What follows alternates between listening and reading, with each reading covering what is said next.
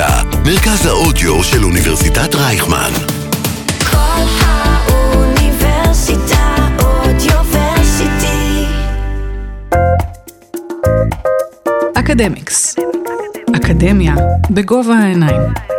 עם קרן אסף. לאחרונה התבטא הרמטכ"ל כוכבי ביחס לסלוגן פרסומי, הטובים לסייבר, אה, וטען שהטובים הם עדיין אה, ללחימה. אה, לדעתך, לפי מה שאת רואה, צה"ל נמצא בפני איזשהו משבר מבחינת היכולת שלו לגייס ללוחמה אוכלוסיות איכותיות? אני חושבת שהמשבר הזה, כן, במרכאות או שלא במרכאות, זה לא משבר נקודתי עכשיו, אבל אני חושבת שצה"ל מנהל במהלך השנים איזשהו מהלך שהוא חייב לשמר את הלגיטימציה שלו אה, ביחס לציבורים מרכזיים בחברה הישראלית, שהם אלה ששולחים את בניהם ובנותיהם לצבא. אה, והדבר הזה מתכתב עוד פעם עם תהליכים שמתרחשים אה, מחוץ לצבא. במילים אחרות, הרבה פעמים אפשר להגיד את מה שאני אמרתי בשני המשפטים האלה, בזה שחלה שחיקה במעמדו של צה"ל בחברה הישראלית. השחיקה הזאת קיימת ככה או קיימת אחרת, יש לה הרבה מאוד ביטויים, אבל מבחינת הצבא יש פה שאלה מאוד חשובה של היכולת שלו אה, לגייס כוח אדם וכוח אדם איכותי אה, בשביל למלא את התפקידים שהוא צריך. אה, וזו שאלה שהיא הופכת יותר ויותר לא מובנת מאליה.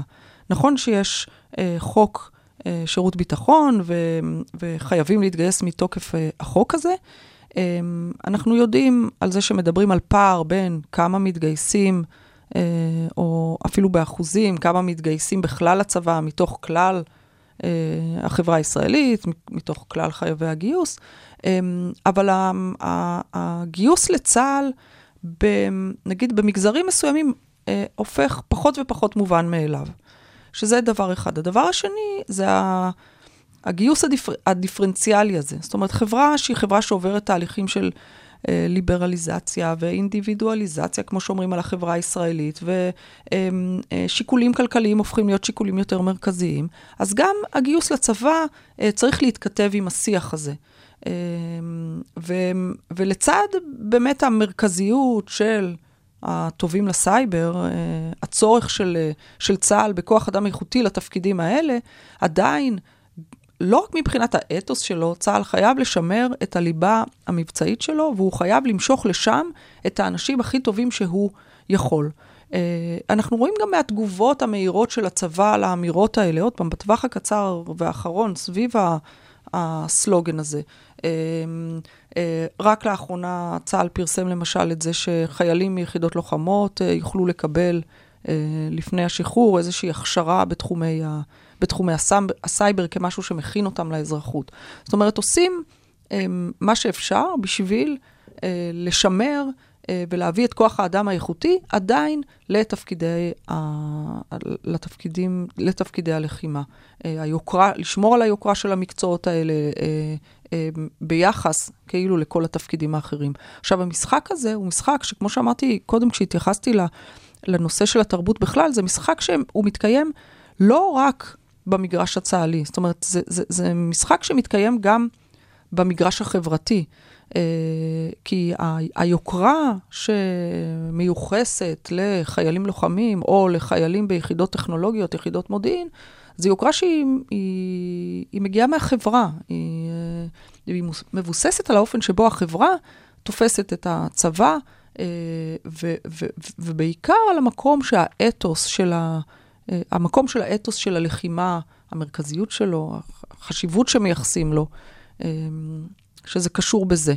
אה, השיח הזה, ואני משמשת במונח שיח, כי האמירות האלה הן לא תמיד מבוססות על, כן, מספרים אמיתיים, או על נתונים אמיתיים. זאת אומרת, הנתונים יכולים לספר סיפור אחר, אבל השיח מתקיים ביחס ל... למטרות אחרות, שכמו שאמרתי, קשורות בעניין של לגיטימציה. למשל, השיח על, אה, בגלל זה גם, גם שימוש במילה משבר. תמיד יש משבר, כי תמיד צה"ל רוצה לשמר כוח אדם איכותי, ולכן מדבר במונחים של משבר. אבל אם היינו בכזה משבר, כבר צה"ל היה היום בעצם בלי חיילים וחיילות. איך העניין שהטובים לקרב, קרבי זה הכי הכי, כל האמרות וגם המחשבה החברתית הזאת אה, בעצם אה, גורמת לשמר פערים חברתיים? Um, הסיפור של פערים חברתיים וה, והשירות הקרבי זה, זה, זה כבר ש, סיפור אחר. זאת אומרת, uh, יש, uh, יש טענות שאומ, שאומרות שמי שמגיע ליחידות הלוחמות זה קבוצות שהן קבוצות יותר פריפריאליות ולא קבוצות מרכזיות בחברה הישראלית. עכשיו, בגלל שהצבא הוא לא מפלח את, את כוח האדם שלו לפי uh, uh, המוצא, uh, קבוצת המוצא שלו, אה, קשה מאוד לקבל נתונים על הדבר הזה מהצבא. ולכן כשעושים מחקרים בתחום הזה, אז מתבססים על כל מיני פרמטרים אחרים, כמו למשל מקום המגורים, אה, פריפריה למול מרכז. אה, פרופסור יגיל לוי, שגם מתראיין לאחרונה סביב הדבר הזה, באמת מאיר את הדבר הזה, שכשאנחנו מדברים על פריפריה או על מרכז, על מי אנחנו מדברים? האם... אה, יוצאי אתיופיה שמתגוררים במה שמוגדר מרכז, האם אפשר להגדיר אותם כמרכז, או האם הם פריפריה? אה, האם עולים חדשים שעולים אה, מארצות אירופה, צרפת למשל, ומתגוררים בפריפריה, האם אפשר להגדיר אותם כ, כקבוצה חלשה כשהם מתגייסים לצבא? הטענה, קודם כל יש פה שני דברים. אחד, המבנה החברתי של הצבא משתנה. איזה קבוצות הולכות לאן.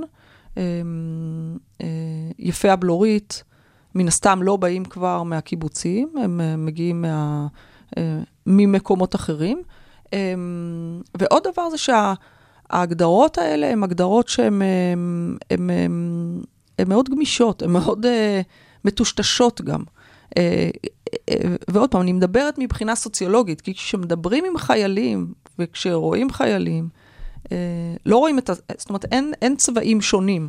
הצבע הוא, הוא, צ, הוא צבע ירוק. אחד. הוא ירוק או כחול או לא חשוב, אבל האתוס פה הוא יותר חזק.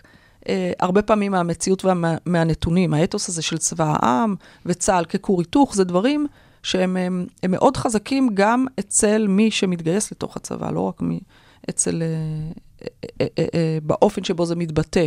Uh, אני, לפי איך שאני רואה את זה, עם האמרה של צבא העם, יש איזושהי אה, אמביוולנטיות, כי מצד אחד, צבא העם אמור לדאוג לכולם, לצמצם פערים, לשלב נשים, לשלב עולים חדשים, אה, אבל מצד שני, צה"ל צריך להיות אה, צבא חזק, וצריך להתעסק בלחימה, ואיך... איך מיישבים את זה שגם אנחנו צריכים כאילו את הכי טובים לשים איפה שצריך ולא להתחשב בכלום, ומצד שני להיות צבא העם. אמ, אז כאן חשובה הבחנה אחד של מה זה המושג הזה של צבא העם, וההבחנה בין המודל, שזה מודל של גיוס, לבין האתוס. Mm-hmm. כל הדברים שדיברנו עכשיו, זה, זה בעיקר דברים שדיברנו עליהם, על, ה, על האתוס של צבא העם. כשאנחנו מדברים על המודל עצמו, מודל עוד שבן גוריון אה, אה, הוא לא המציא, זה מודל שהוא לקח אותו ממדינות לאום אחרות, שבו בעצם אה, מדינה ש, שקמה כמדינת לאום צעירה ונמצאת תחת איום קיומ, קיומי, אה, בעצם צריכה, לה, צריכה להשתמש ב, אה, במודל גיוס שיאפשר לגיוס את מירב, יאפשר לגייס את מירב הכוח האפשרי הקיים. ולכן מחליטים על חוק גיוס חובה, שזה הדבר הראשון כשמדברים על מודל צבא העם. מגייסים את כולם לפי חוק. אחר כך, אחרי שיש את החוק ומגייסים את כולם, אז יש את, ה, את הקבוצות שאפשר להוציא אותן. אמ, אבל בשביל לגייס את כולם, צריך גם לייצר את האתוס הזה שכולם מתגייסים. אה, אז, אז פה מתחבר האתוס למודל. עוד דבר שקשור אה, במודל זה מעבר לזה שהם מגייסים את כולם, אה, הצבא הזה גם הופך להיות כור היתוך בעצם, וזה כל התפקידים החברתיים של צבא העם, במובן של צבא בונה עם, בונה צבא. אה, תפקידו של צה"ל כבונה את, ה, את האומה, כבונה את, ה, את המדינה. אם אנחנו חוזרים אחורה לשנים שבהם אה, קם צה"ל, אז זאת הייתה הצדקה לזה שגם uh, uh, צה"ל צריך לעסוק בעוד תפקידים חברתיים אחרים ש, uh, שיועדו לו.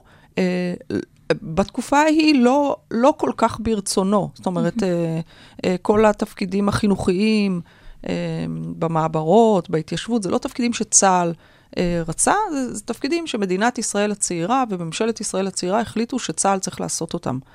איפה ההדהוד של הדבר הזה? למשל, כשיש מגפה עולמית ויש משבר כמו הקורונה, אז, אה, אז אנחנו לוקחים את צה"ל לעשות את הדברים האלה, כי זה הגוף שיודע לעשות את זה הכי טוב.